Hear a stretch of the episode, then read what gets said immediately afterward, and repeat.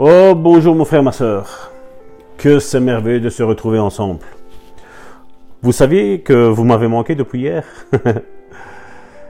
Nous sommes aujourd'hui le 4 novembre.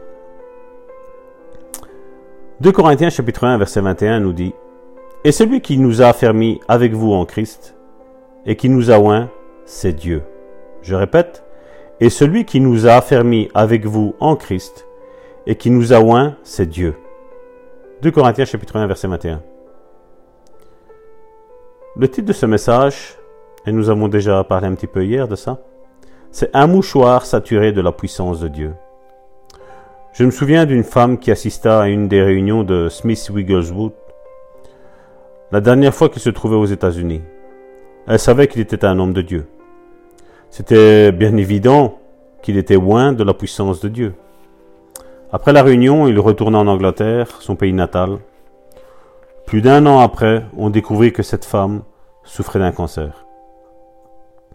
Lors de la découverte, c'était trop tard du point de vue naturel. Rien à faire selon les médecins. Elle était devenue grabataire chez sa sœur. Elle se décida à contacter le quartier général des Assemblées de Dieu à Springfield, dans le Missouri, pour trouver l'adresse de Wigglesworth en Angleterre. Elle lui écrivit une lettre accompagnée d'un mouchoir, en lui demandant d'imposer ses mains sur le mouchoir. À la réception de la lettre, il imposa les mains au mouchoir et le renvoya aux États-Unis. Quand le facteur livra la lettre avec le mouchoir, la sœur de cette dame se précipita dans la chambre de sa sœur mit le mouchoir sur la table du côté du lit et lut les instructions suivantes. Rassemblez tous ceux qui croient chez vous. C'est important. Quand vous priez pour une guérison, et c'est la Bible qui nous le dit, nous voyons avec euh, une fille où c'était la fille de Jairus, si mes souvenirs sont bons. Il y avait des incrédules, Jésus les a fait sortir. Nous n'avons pas besoin de l'incrédulité. Nous avons besoin des personnes qui croient. Et là, c'est la même chose. Rassemblez tous ceux qui croient chez vous, ceux qui croient à la guérison divine et à la puissance de Dieu. Après avoir mis le mouchoir sur la femme, tous ensemble, vous devrez revendiquer sa guérison. Commencez ensuite à louer Dieu pour la guérison de la patiente alitée, souffrant du cancer. À votre avis, que s'est-il passé? Le miracle est arrivé. Alors mon frère, ma soeur, Alors, mon frère, ma sœur,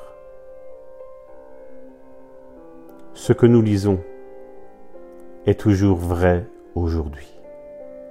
Ce qui s'est passé il y a 2000 ans est toujours vrai aujourd'hui. Tout ce qui s'est passé il y a 5000 ans est toujours vrai aujourd'hui. Le problème, c'est que on proclame une foi aujourd'hui qui n'est pas la foi biblique. Mais la foi biblique, elle agit. On parle, on proclame et les choses arrivent. Beaucoup aujourd'hui font de la pensée positive. Je suis guéri, je suis guéri, je suis guéri. Par le sang de Jésus, je suis guéri. Mais leur vie n'est pas si en règle que ça. Et Dieu ne peut pas agir.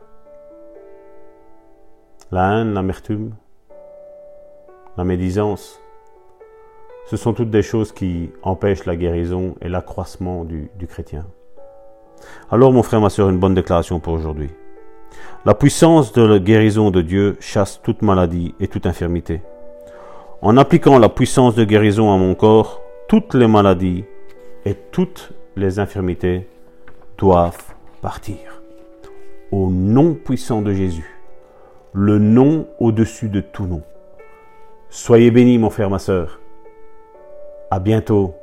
On vous aime. Vous étiez en communion avec le pasteur Salvatore Gentile depuis la Belgique, pasteur de l'église Le Bon Samaritain, une église apostolique où nous croyons aux cinq ministères et où nous croyons où Dieu agit encore aujourd'hui. Dieu guérit, Dieu délivre, Dieu sauve. C'est notre credo. Et Dieu baptise aussi du Saint-Esprit, mon frère, ma soeur. Sois béni. À bientôt.